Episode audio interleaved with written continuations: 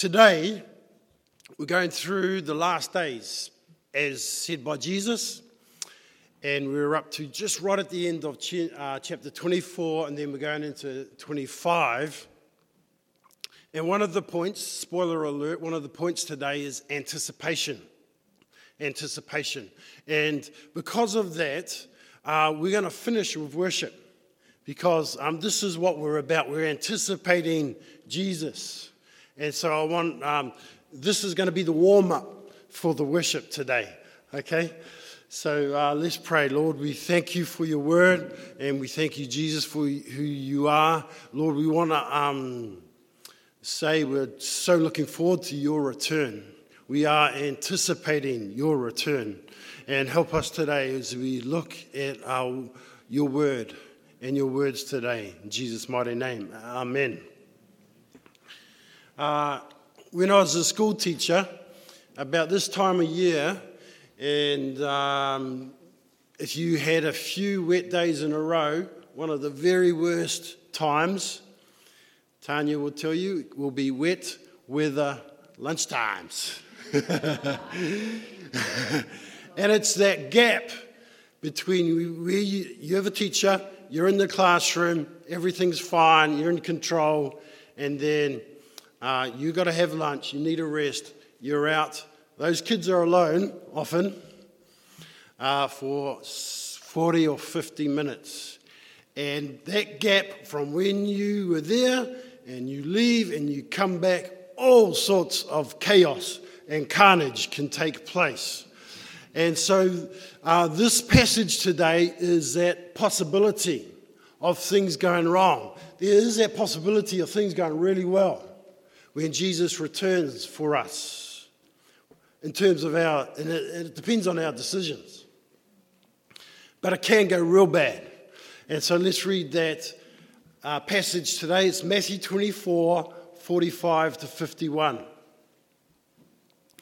Who then is the faithful and wise servant whom the master has put in charge of the servants in his household to give them their food at the proper time? It will be good for that servant whose master finds him doing so when he returns. Truly, I tell you, he will put him in charge of all his possessions. But suppose that servant is wicked and says to himself, My master is staying away a long time, and he begins to beat his fellow servants and to eat and drink with drunkards. The master of that servant will come on a day when he does not expect him, and at an hour he is not aware of he will cut him to pieces and assign him a place with the hypocrites, where there'll be weeping and gnashing of teeth. So there's that gap. That gap. Jesus was here, he was on earth in the bodily form, died, was resurrected, left to be with the Father, but he's coming back. And there's that gap between he was here, he's not here, he's going to come back. But we're waiting. It's like the difference between uh, D Day and VE Day in World War II. D Day, when the Allies they landed on uh, Normandy beaches, the war wasn't over, but it was beginning of the end. They knew once they landed successfully, they were going to win. But the winning didn't actually come till VE Day when Germany surrendered. D Day, VE Day, we're in that gap there's a big fight going on. Some of the worst fighting of World War II was in that gap. So there's three things I want to say today, and they're all to, uh, the, the sound of shun, T-I-O-N, shun. And the first one is caution. We need to take, in this gap, we need to take proper caution. Uh, like on a road that I didn't take caution. I was uh, picking up Shah from a women's retreat in Wairarapa about 20 years ago. I was late and I had to pick her up and take her with me to a family sort of reunion. I was a bit late and um, out in the Wop Wops in Wairarapa and uh, driving, Tarsio, and then caution signs, roadworks, gravel, that sort of thing. I, I don't think there's gravel here and there wasn't. And then all of a sudden, there was. and um, I just started skidding. I lost control of the car, skidded all around the road, and then ended up on the side of the bank. And two of my tires were on the road, and two weren't. And I was going to get out of there, and I thought, whoa, I can't do that, and had to get out the other side. And there were signs, there were caution signs, but I didn't take any notice. And this is what Jesus is saying here caution in the gap, in the gap. Caution. And that's why there's some, some of this passage, it's scary stuff.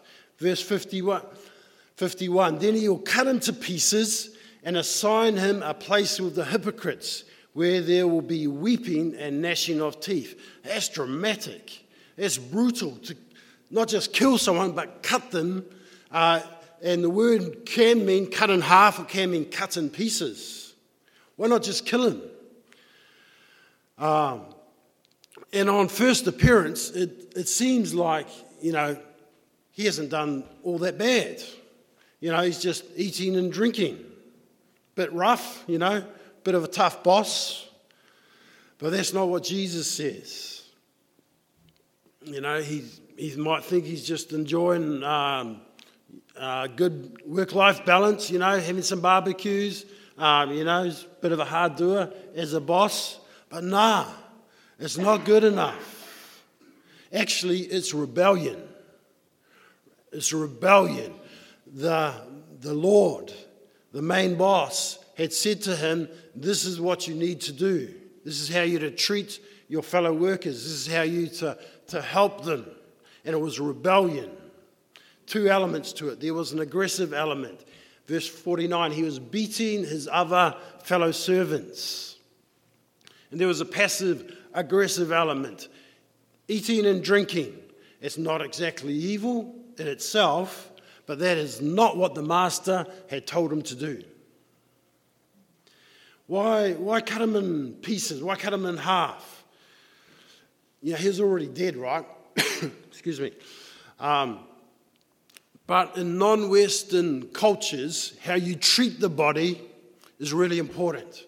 In fact, when we were in West Africa with our tribe, uh, one of the main threats the non Christians had against the Christian believers was this they said, um, When you die, no one will bury you. Your body will just be left in the middle of the street. That was a powerful threat to the Christians because the, the, the, burying of the body was, was really important.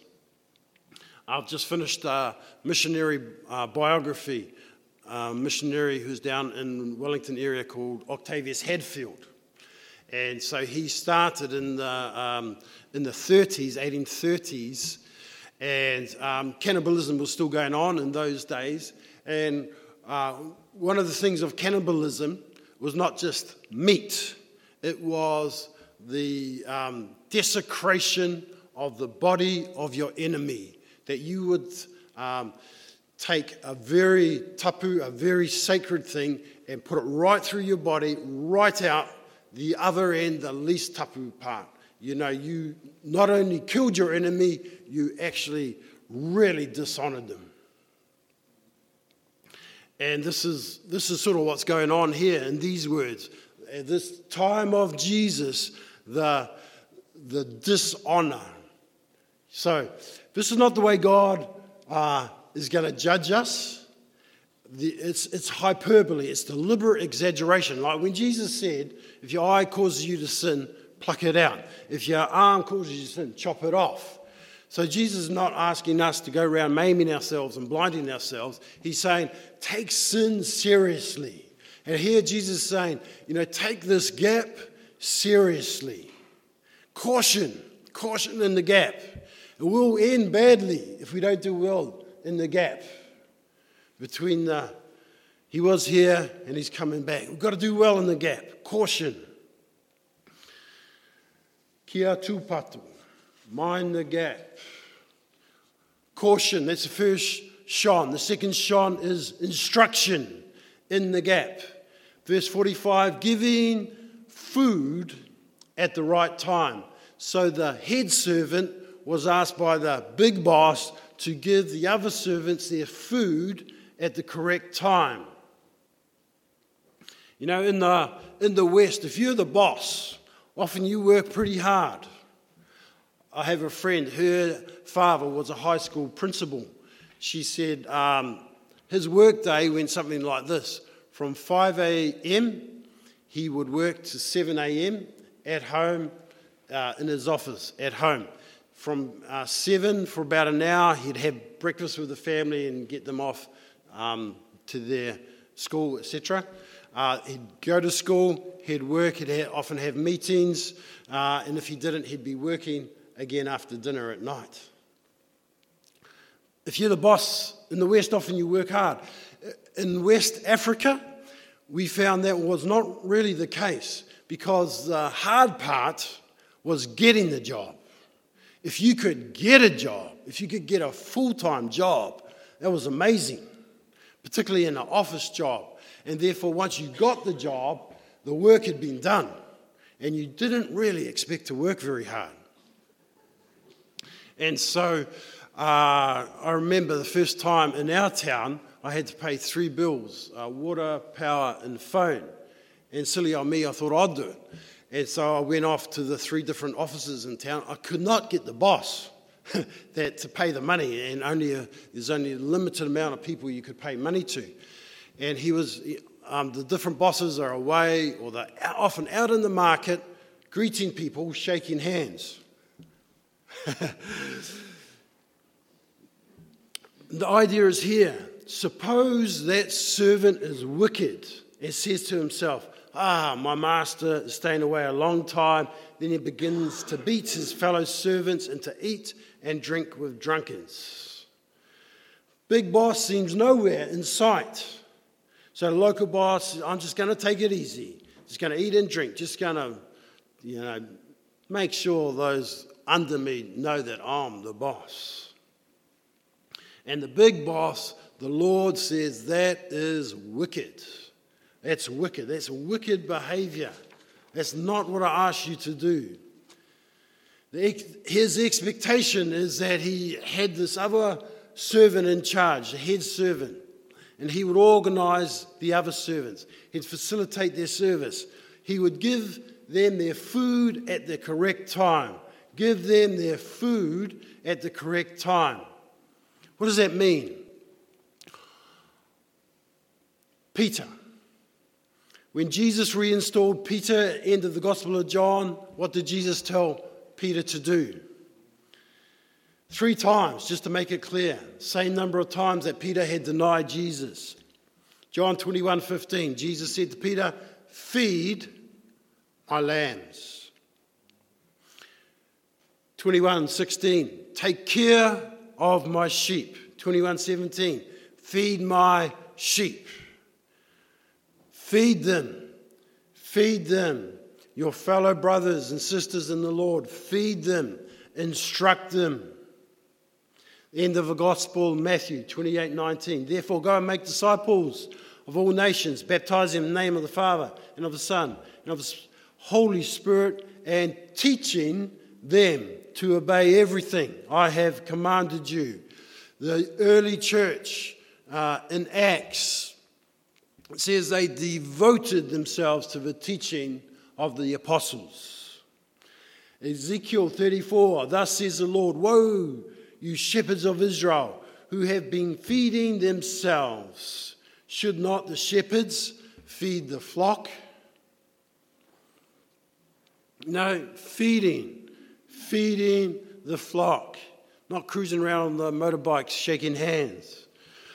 What has the Lord asked you to do? What is the feeding you are to do? What teaching?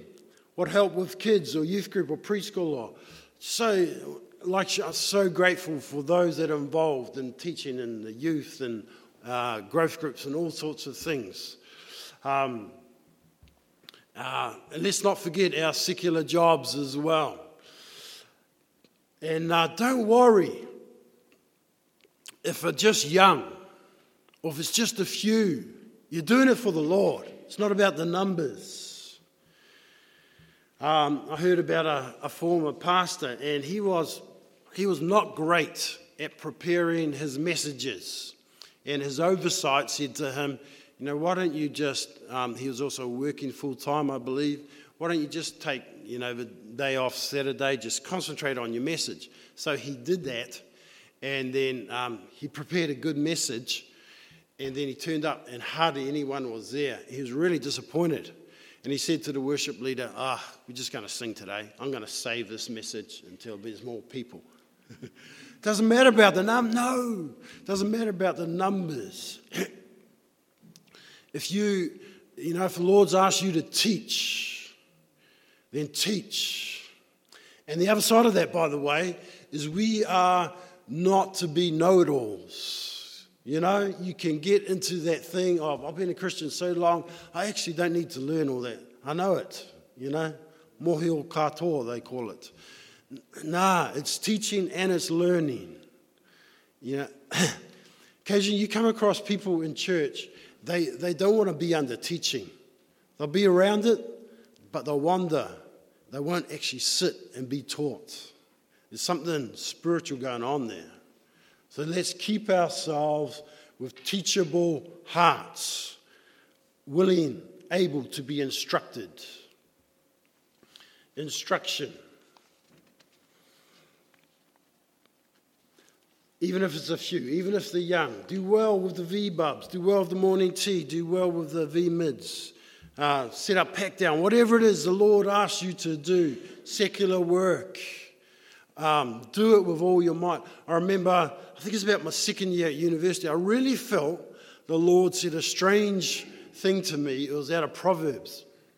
And it was because I was um, just a lazy guy. You know, I knew how to pass. And, and I was reading Proverbs, and it, and it jumped out at me the lazy man is brother to him who destroys. Well, you know, I'm going to come out of this with some sort of qualification, and it'd be good that I actually knew something, not just passed. And it really changed me. That, whoa, I think God is asking me to actually learn something here. uh, in verse um, Actually, we'll come to that. Jeremiah, if you have raced with men on foot and they've worn you out, how can you compete with horses? Remember John Phillips? Uh, John and Sarah were here last year and they rang up the other day. And um, a beautiful thing has happened that their daughter has come to the Lord just in the last um, 12 months, and their son in law, and they are keen as mustard. And um, and, and the husband, Clive, he really wants to know the word. And so they live one and a half hours away. They're down in Kaikoura. And so it's a bit hard for John and Sarah to get there, but they're trying, you know. And um, Clive was so keen, he'd lined up a um, Jehovah's Witness Bible study for himself. And John, ah, it's not, it's not, not so good. uh, and, but and Clive says to him, John, teaching me one hour a week of the Bible, that's not good enough. You need to teach me three hours a week of the Bible. Isn't that good? You know, that hunger, that hunger for knowledge of the Lord, of the Word of God. Caution in the gap, instruction in the gap. And the last one, anticipation in the gap. You know, Christian faith is always faith on tiptoe. Faith on tiptoe, that is what it is. We're, we're waiting and we're watching. We're hoping for the return of the Lord. When He comes back, it's been a while, it's been so long. Wish He'd come back. He's, he's not. He's not back yet. But when He does, says this, it will be good for that servant whose master finds him doing so when he returns. Truly, I tell you, he will put him in charge of all his possessions. You know, faith is living out our convictions for the long haul, um, over time, carrying on. My friend Gabe, he's passed away now. He's an incredibly strong man. He's a, a labourer all his life. And, his, and I remember putting out chairs with him at church one time, and he was whoa, how many, chair, how many of these he could carry on just two arms? Amazing. I said, well, Gabe, you're an amazing worker. And he said, oh, my, my, my brother Mike's better, uh, but only for three days. He could not stick at a job for longer than three days. but faith, part of faith is faithfulness to the end. And he will put him in charge of all his possessions. You know, like, like Joseph at the end of Genesis, he endured so much mistreatment, treachery of his own brothers, uh, the, the, the, falsity. But God vindicated him in the end. This, uh, this child of Jacob, patriarch of the faith, re- received huge blessing and responsibility in the end. And he took some hits to get there, but he was faithful to what the Lord had uh, given him to do. How does it end? How does it end? How does it end? We'll go to the end of the book to find out how it ends. This is how it ends Revelation 22, verse 7. Behold, I'm coming soon. Woo. Behold, this is how it ends. This is how the book finishes. Behold, I'm coming soon. Revelation 22 17. The Spirit and the bride say, Come. And let him who hears come. Whoever's thirsty, let him come. Whoever wishes, let him take up the free gift of the water of life. Amen. Faith on tiptoes. We're waiting for you, Jesus. Come, your bride the church. We say, Come. Amen. Caution, instruction, anticipation. Amen, amen. And uh, as part of that, we're going to carry on in some worship for a while.